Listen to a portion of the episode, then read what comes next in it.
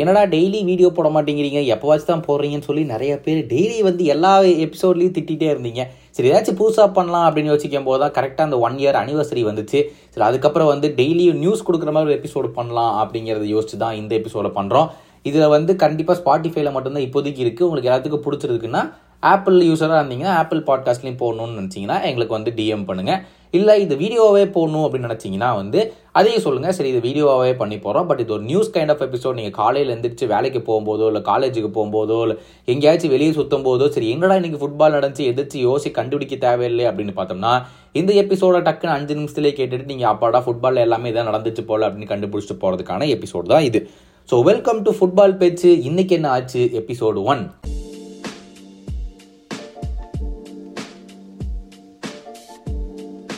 First விஷயம் என்னென்னு பார்த்தா United and Barca match two two ட்ராவில் முடிஞ்சது. பயங்கரமான கேம் ரொம்ப நாள் கழிச்சு வந்து ரெண்டு டீமுமே ரொம்ப ஈக்குவலாக காம்படிட்டிவாக ஃபியர்ஸாக ஆடி இன்டென்ஸாக கடைசி வரைக்கும் ஸ்டார்ட்லேருந்தே கோல் போடணுங்கிற ஒரு நோக்கத்தோட ரெண்டு கேமே ஆடின மாதிரி இருந்துச்சு.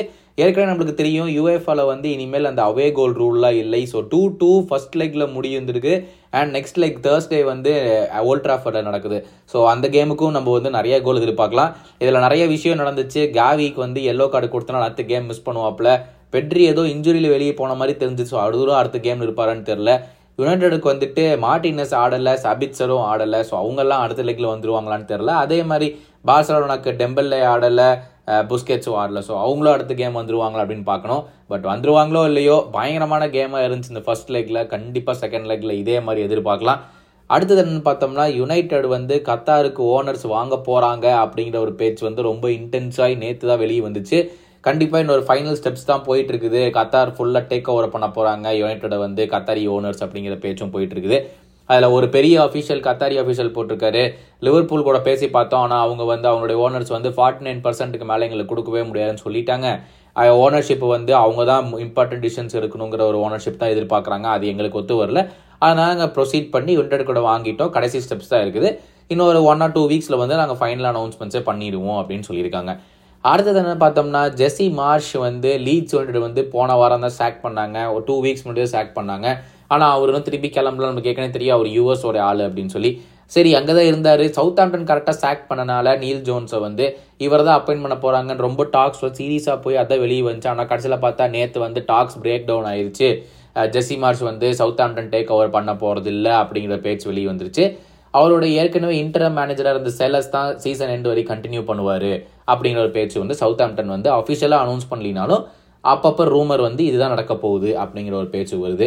நேற்று இன்னொரு விஷயம் என்ன பார்த்தோம்னா ரியல் மேட்ரட் வந்து எல்சிஏவை பீட் பண்ணி கேப் டு எயிட் பாயிண்ட்ஸ் ஆக்கிட்டாங்க. மேலே வந்து பார்சலோனா டாப் ஆஃப் லாலிகா நம்மளுக்கு ஏற்கனவே தெரியும்.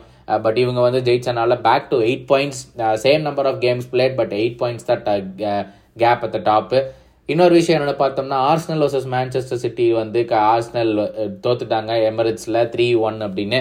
கடைசி ஒம்பது பாயிண்ட்ஸ் அவைலபிளில் வந்து ஆர்ஸ்னல் ஒரு பாயிண்ட் தான் எடுத்திருக்காங்க. ஸோ எயிட் பாயிண்ட்ஸ் லீட் வந்து இப்போ ரெண்டு பேருமே same number of points but Manchester City வந்து கோல் டிஃபென்ஸில் அதிகமாக இருந்தனால அவங்க டாப்பில் இருக்காங்க. But not to forget Arsenal வந்து ஒரு கேம் கம்மியாக விளையாடிருக்காங்க. இந்த வீக்கெண்ட் வந்து ஆர்ஸ்னலுக்கும் வந்து நல்ல ஆஸ்டன் வில்லா கூட ஆடுறாங்க. மேன்செஸ்டர் சிட்டியும் நல்ல இன்ட்ரெஸ்டிங் இன்ட்ரெஸ்டிங்கான கேம் இந்த வீக்கெண்ட் இருக்குது ஸோ இதே நடக்க போது ஆர்ஸ்னல் பவுன்ஸ் பேக் பண்ணுவாங்களா அப்படிங்கிறத நம்ம வெயிட் பண்ணி தான் பார்க்கணும். That is all for today in football பேச்சு. இன்னைக்கு என்ன ஆச்சு? Don't forget to tune in tomorrow same time இந்த morning for everyday football news in Tamil